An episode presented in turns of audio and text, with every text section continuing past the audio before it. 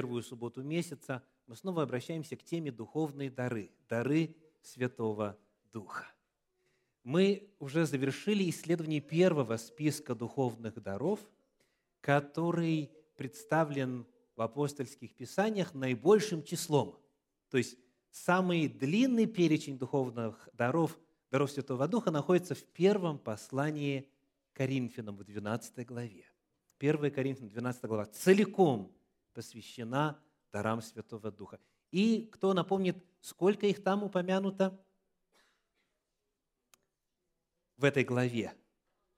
Да, в этой главе упомянуто 13. 13 даров Святого Духа. Слово мудрости, слово знания, вера, дары исцелений, чудотворения, пророчество, развлечение духов, разные языки, истолкование языков, апостольство, учительство, вспоможение и управление. Вот этот список мы с вами уже одолели, и сегодня приступаем ко второму отрывку в апостольских писаниях, где говорится о духовных дарах и где они перечисляются. Он второй по а, объемности, по числу упомянутых даров. Кто подскажет, где он находится, в каком месте? Послание к римлянам, 12 глава. Легко запомнить. 1 Коринфянам 12, самый внушительный список. Послание к римлянам 12, чуть меньше список, но тем не менее на втором месте по числу упомянутых даров. Итак, римлянам 12 глава, стихи с 3 по 7. Римлянам, 12 глава, стихи с 3 по 7. «По данной мне благодати всякому из вас говорю, не думайте о себе более, нежели должно думать, но думайте скромно по мере веры, какую каждому Бог уделил. Ибо как в одном теле у нас много членов, но не у всех членов одно и то же дело, так мы, многие, составляем одно тело во Христе, а порознь один для другого члены. Тот же образ, те же ключевые термины, что и в 12 главе первого послания Коринфянам. Образ тела, разных членов тела, органов в теле, разных функций. Вот подобно телу, говорит апостол, подобно и духовные дарования. Читаем дальше, шестой стих. «И как по данной нам благодати имеем различные дарования, то имеешь ли пророчество? Пророчествуй по мере веры». Этот дар мы уже исследовали в этом цикле. Пророчество уже исследовали. Дальше. «Имеешь ли служение, пребывай в служении. Учитель ли в учении?» Вот из этих двух даров, какой мы еще не изучали? Служение, да. Дар учителя уже исследовали, он присутствует в списке э, первого послания Коринфянам, 12 главы. А сегодня наша тема – дар Духа, двоеточие, служение. Что это такое? Чем характеризуется этот дар Святого Духа, как проявляется, кто может служить в этом качестве. Итак, начинаем с базового, начинаем с определения. В оригинале используется слово, греческое слово «диакония», ни больше, ни меньше. Имеешь ли служение в оригинале, имеешь ли диаконию, да, русифицируем окончание. Диакония. Это слово, в принципе, используется в подлиннике апостольских писаний 33 раза. Есть еще иные формы, например, диаконос – это слово встречается 29 раз, и глагол диаконео – служить 37 раз. То есть всего около 100 раз встречается это слово в разных своих грамматических формах. Около 100 раз в 27 книгах апостольских посланий в оригинале используется это слово. Для тех, кто заполняет sermon points, еще раз три греческих слова. Диакония, диаконос и диаконео. Если хотя бы одно из них запишите, то будет вам правильный ответ. Итак, что это слово значит? Давайте посмотрим ряд отрывочков э, апостольских писаний, посмотрим, как этот термин переводится, каково вот базовое значение этого Слово. Впервые мы находим его вот в этой искомой форме, форме диакония в Евангелии от Луки, в 10 главе. Это первое слово в. Евангелие от Луки, 10 глава, стих 40. 10, 40. Вот что написано. Марфа же заботилась о большом угощении и, подошедши, сказала, «Господи, или тебе нужды нет, что сестра моя одну меня оставила служить? Скажи ей, чтобы помогла мне». Ну, одно слово употребление легко отождествить, да? Как переведено? Служить. Это в действительности искомый термин, но здесь это слово еще раз используется в этом стихе. Как вы думаете, какое?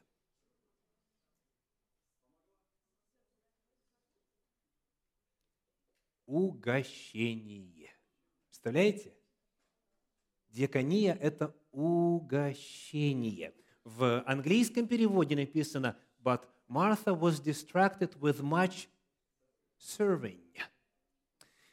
Это слово в первую очередь, диакония означает обслуживание в ресторане или э, где-нибудь в кафе, в забегаловке, или вот дома, когда приглашаете гостей, тот, кто готовит, накладывает, накрывает, забирает, который вас обслуживает, вот он и есть диаконос. Так? Он и есть служитель. То есть Диакония в своем базовом значении означает обслуживать. Официант а, в ресторане, он обозначается вот этим термином. Еще один пример. Книга Деяния апостолов, 6 глава, 1 стих и 2. Деяния апостолов, 6 глава, стихи 1 и 2. В эти дни, когда умножились ученики, произошел у еленистов, еленисты – это евреи из диаспоры, из стран языческих, как говорит сносочка, произошел у еленистов ропот на евреев, то есть на иудеев местных, кто жил вот в Иерусалиме, в Иудее, произошел ропот за то, что вдовицы их пренебрегаемы были в ежедневном раздаянии потребностей. Давайте вначале в этом Э, стихе найдем наше слово. Как здесь переведен термин диакония? Да, раздаяние, в данном случае двумя терминами, раздаяние потребностей. То есть диакония – это раздаяние потребностей. И в данном случае о чем идет речь?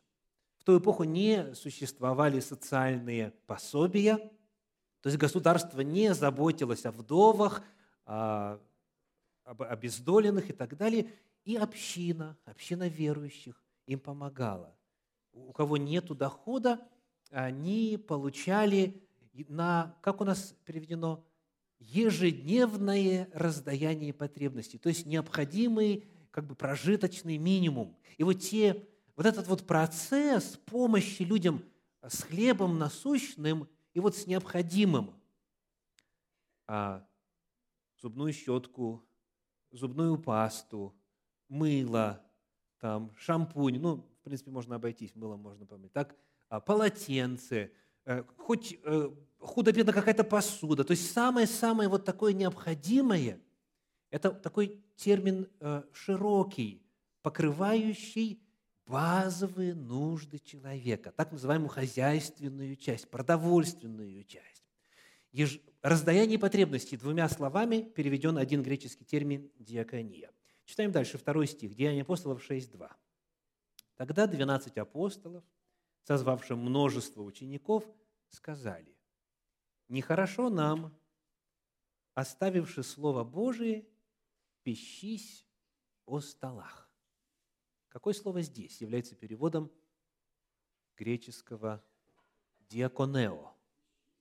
Пищись, правильно. Пищись. Интересное слово, да?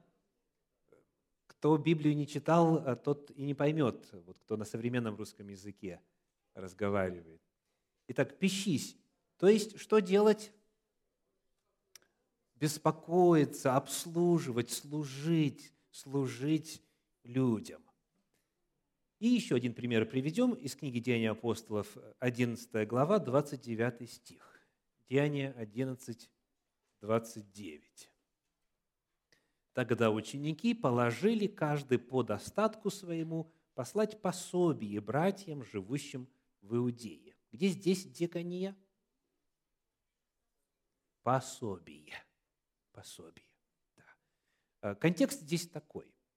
В те дни, я читаю 27 стих 11 главы Деяния апостолов, в те дни пришли из Иерусалима в Антиохию пророки, и один из них по имени Агав, встав, предвозвестил духом, что по всей вселенной будет великий голод, который был при кесаре Клавдии.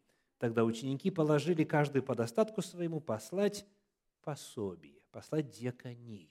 То есть контекст снова обслуживание базовых таких вот потребностей для жизни. Помните, те из вас, кто изучал, например, социологию или психологию, есть такое понятие, как пирамида нужд. Вот. И там вот в основе самая, так сказать, широкая часть – это какие нужды, какие потребности каждого человека. Материальные физические потребности. То есть нужно есть, нужно пить, нужно одеться, нужен какой-то кров над головой. Так? Вот диаконское служение, оно заботится об этой составляющей. Дальше в этой пирамиде идут а, психологические нужды. Быть понятым, быть принятым, быть оцененным. А, это вопросы удовлетворенности жизнью, а, это довольство, карьеры, там прочее, прочее. И потом вверху идут духовные нужды. Вот. Так вот, а, если смотреть сквозь стандартную призму вот этой пирамиды нужд, то диаконское служение, оно обслуживает самое насущное, без чего хлеб духовный невозможен. Вот. В иудаизме в этом отношении появилась такая устойчивая фраза. Нет хлеба, нет Торы. Нет хлеба, нет Торы. На голодный желудок о духовных материях рассуждать очень трудно. А через недельки три-четыре и вообще некому будет от голода приставятся. Итак, вот по сути, что такое термин служение, что такое диакония, что такое деканат и какими видами служений эти одаренные Святым Духом члены тела Христова призваны заботиться. Вот какое определение термину «служение» мы находим в классической книге по этому вопросу. Автор Джеймс Закрисон, книга «Практические духовные дары». Написано, дар служения – это способность, которой Бог наделяет некоторых членов Церкви Христовой распознавать неудовлетворенные нужды в деле Божьем, замечать какую-то конкретную невыполненную работу и пользоваться имеющимися ресурсами для удовлетворения этой базовой нужды. Декания – это удовлетворение насущных потребностей других, это служение другим, это хозяйственная часть, это организация, организация необходимого обслуживания людей. Это во-первых. Но термин диакония, как и диаконос и диаконео, используется в апостольских писаниях и в более широком смысле. Вот это вот главное значение, но а, видов обслуживания или служения другим много. Приведем два примера. Вот послание к римлянам, 15 глава, 8 стих. Посмотрите, как используется этот термин и кого и чье служение описывает. Послание к римлянам, 15 глава, стих 8. Читаем. «Разумею то, что Иисус Христос сделался служителем для обрезанных ради истины Божией, чтобы исполнить обещанные отцам. Как переведено здесь? Сделался служителем. Итак, как Христос назван? Диакон. Иисус Христос, сам Иисус Христос назван диаконом. В оригинале диаконос. Он стал служителем. В свое время, когда он совершал служение, о чем написано в Евангелии от Матфея и в некоторых иных, Иисус Христос сказал, «Я не пришел, чтобы мне служили, я пришел, чтобы послужить. Я пришел быть диаконом». Вот как это звучит в подлиннике. Еще один пример вот такого э, широкого применения этого термина находим в послании к Коринфянам в 3 главе, в 5 стихе. Коринфянам 3:5. Кто Павел, кто Аполос? Они только служители, через которых вы уверовали, и при том, поскольку каждому дал Господь. Кто еще диаконом назван?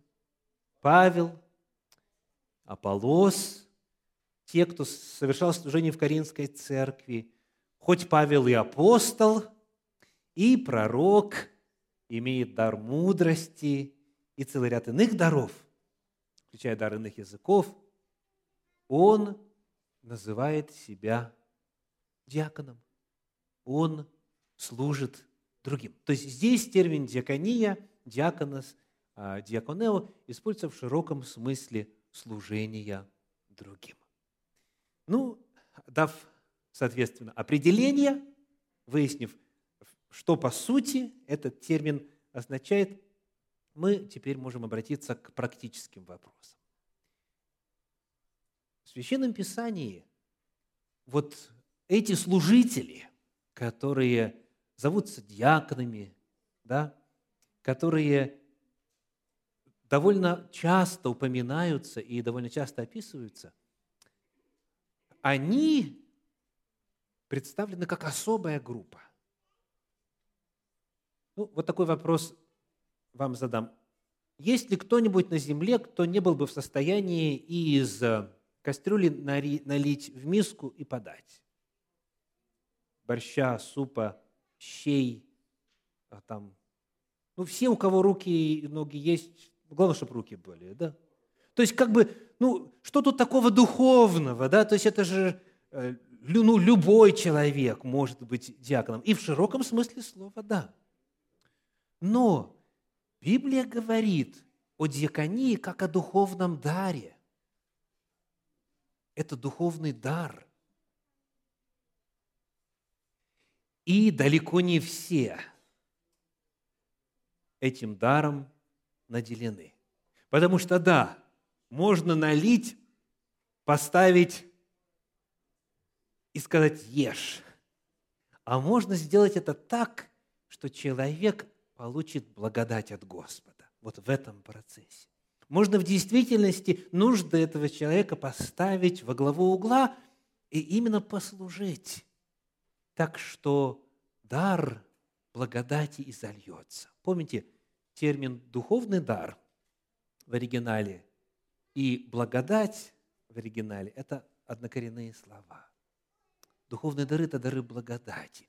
И служение этих людей потому должно соответствовать определенным критериям, довольно высоким. То есть не каждый имеет этот дар от Бога, и, соответственно, не каждого можно на это диаконское служение избирать.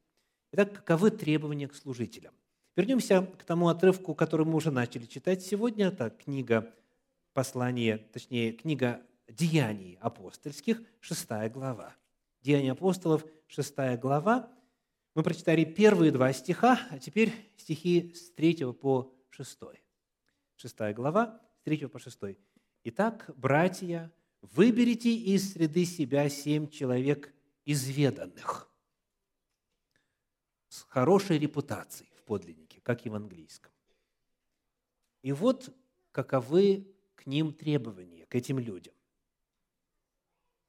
Исполненных Святого Духа – и мудрости. Не просто сообразительности, а мудрости. Их поставим на эту службу. а мы постоянно пребудем в молитве служении Слова. И угодно было это предложение всему собранию, и избрали Стефана, мужа, исполненного веры, и Духа Святого, и Филиппа, и Прохора, и Никанора, и Тимона, и Пармена, и Николая, антиохийца, обращенного из язычников. Их поставили пред апостолами, и сии, помолившись, возложили на них руки. И из среды себя, а людей сколько было, запомнили? В эти дни, когда умножились ученики, первый стих, второй стих, апостолы, созвавшие множество, множество учеников, сказали, изберите из среды себя. И вот критерии. Какие? Первое. Это люди должны быть исполнены Святого Духа. Исполнены Святого Духа. Все мы Святым Духом живем. Дух Божий, Он же Святой Дух, Он же Дух жизни. Но быть исполненным Святым Духом – это термин, описывающий близкие, тесные взаимоотношения человека с Духом Святым. Во-вторых, что? Какой критерий? Мудрость нужна. В общении с людьми без мудрости никак. В служении людям тем более. Без мудрости никак. Дальше смотрите, пожалуйста, на стих 5. «Избрали Стефана, мужа какого? Исполненного веры. Вера нужна. И вновь исполненного Духа Святого. То есть, оказывается, несмотря на то, что вроде бы э, это дело такое материальное, техническое, бытовое, обслуживание столов, сервировка, убор мусора и так далее, и так далее. Ну и, казалось бы, любой бы справился. Нет. Согласно Священному Писанию, чтобы это служение делать как надо, так, чтобы являлась Божья благодать, нужен духовный дар. Нужен духовный дар. Дар служения, дар диконии. И у нас здесь духовное служение для, в кавычках, недуховных функций. Вот это первое, что я хотел бы отметить, когда мы говорим о критериях. К великому сожалению, вследствие наследия ортодоксальных направлений в христианстве, большинство христиан делит мир на сферу духовную и материальную. Соответственно, если духовный, то антоним недуховный. И вот а, изучая этот вопрос дополнительно на этой неделе, в том числе и слушая, э, что другие проповедники на эту тему говорят, я встретил одну проповедь, где идея была такая. Чтобы апостолы могли заниматься главным, чтобы апостолы не тратили время на второстепенное были избраны диаконы, чтобы совершать служение. Он, естественно, так не сказал, но логическое завершение, чтобы совершать служение какое? Диаконы были избраны, чтобы совершать служение неважное. Чтобы апостолы могли совершать служение. Главное, были избраны люди, которые занимаются служением маловажным. Вот у Бога такого нету. Бог в Священном Писании не разделяет э, сферы жизни человека на духовные и недуховные. У Бога все духовно. И дух, и душа, и тело во всей целости. Будьте святы во всех поступках. Пищи ли это касается, интимной ли жизни касается, молитвы ли это касается. У Бога есть воля для всех сфер жизни. Все должно быть святостью наполнено, духовностью наполнено. Поэтому категорически неприемлем взгляд, согласно которому диаконское служение – это, ну, грубо говоря, ну, быть дворником, там, быть каким-то таким, знаете, ну, на побегушках, вот так, вот что-то такое малозначимое. Нет, нет. Чтобы быть в состоянии служить диаконом, нужен духовный дар. И чтобы выбранным быть на это служение, нужно быть исполненным Духа Святого, мудрости, веры и так далее. А еще один отрывочек. Еще один отрывочек. 1 Тимофею, 3 глава, стихи с 8 по 13. 1 Тимофею, 3 глава, стихи с 8 по 13.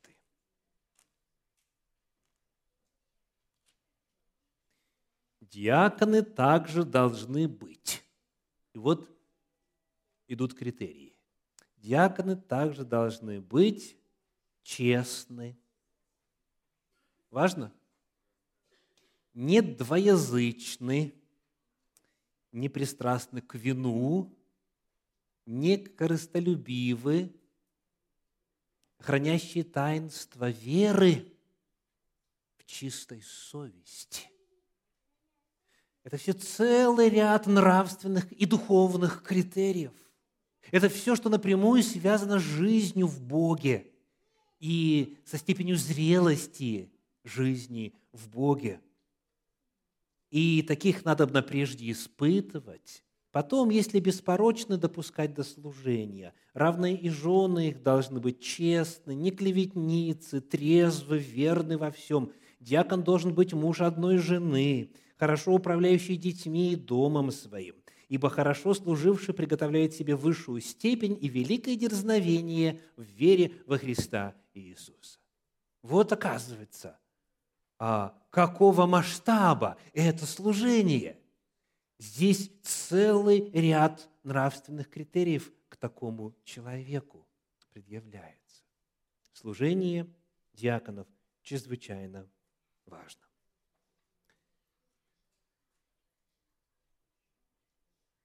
Священное Писание, рассказывая нам об этом духовном даре, еще раз напоминает, что Бог желает пронизывать собою все сферы жизни. Вся жизнь наша, все ее аспекты может быть служением Богу. Это может быть местом служения Богу. Наверняка вы слышали историю о том, как однажды к троим человекам, которые работали на стройке, подошли с одним и тем же вопросом. Три человека работают на стройке, и вот один подходит и всех троих опрашивает. И такой вопрос задает, что ты делаешь? И вот первого спрашивает, и первый отвечает, что? Камни таскаю.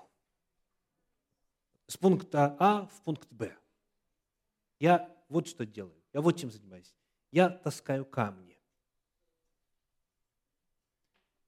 Этот же вопрос задали другому, те, кто читал, слышал, что он отвечает?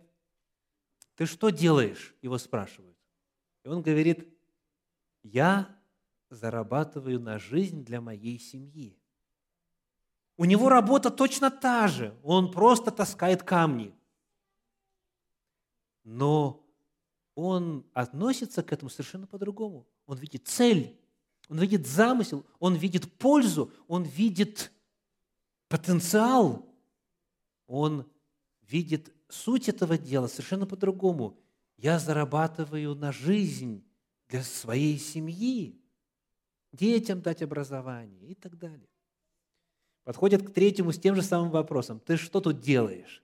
И он отвечает, я возвожу храм Господу. Я возвожу храм Господу. Я не просто кирпичи таскаю, камни таскаю. Я не просто зарабатываю, я участвую в миссии. Я возвожу храм Господу.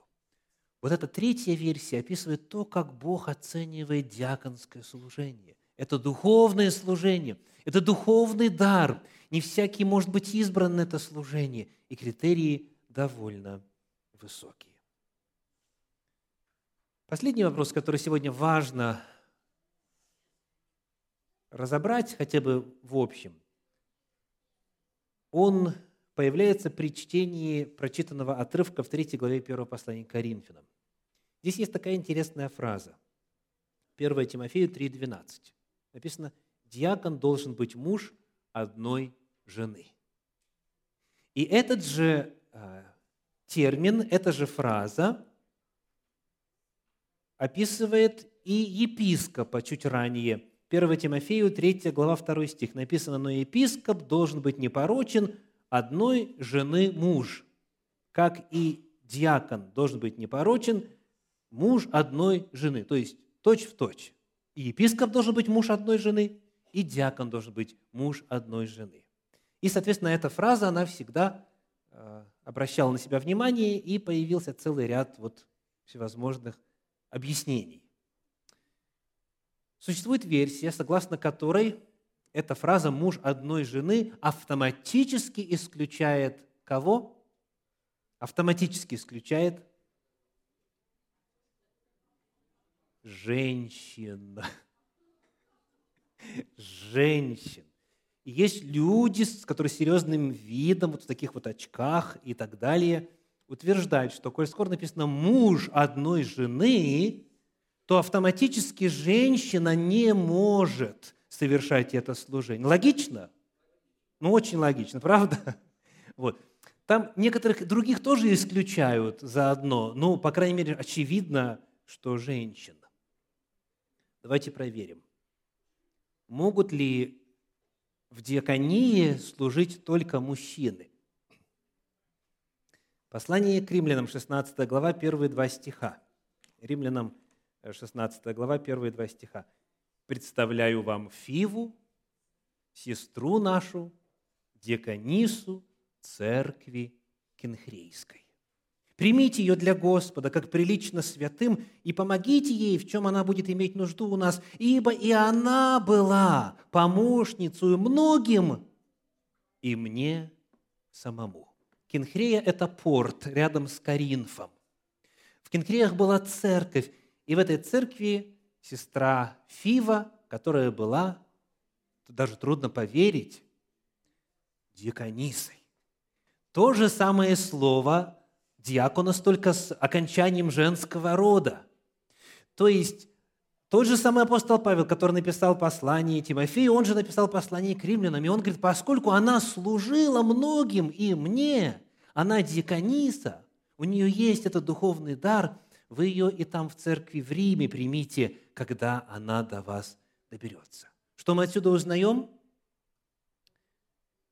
Что фраза «муж одной жены» не исключает женщин. Ну, наверняка никто не будет возражать, что Фива точно не была мужем одной жены. Да? Вот, девочки, как вы думаете, могла ли быть Фива мужем одной жены? Ну, однозначно нет, правда? Да? Okay. Я рад, что мы с вами на одной волне. Она не могла быть мужем одной жены, но она могла быть... Это нас сейчас не интересует. Она могла быть и была диаконисой. Диаконисой.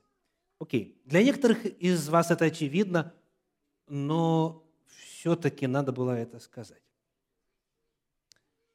Вот как современный перевод Стерна предлагает эту фразу «муж одной жены» верен своей жене. Верен своей жене.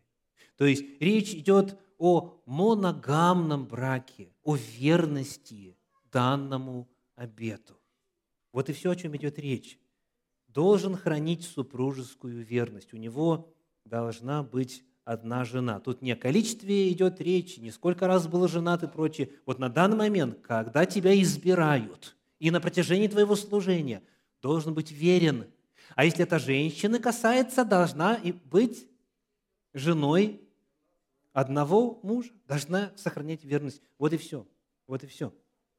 Но что еще интереснее вот для меня лично, это прояснить в первом же послании Тимофею, в третьей главе, 11 стих. Давайте снова на него посмотрим.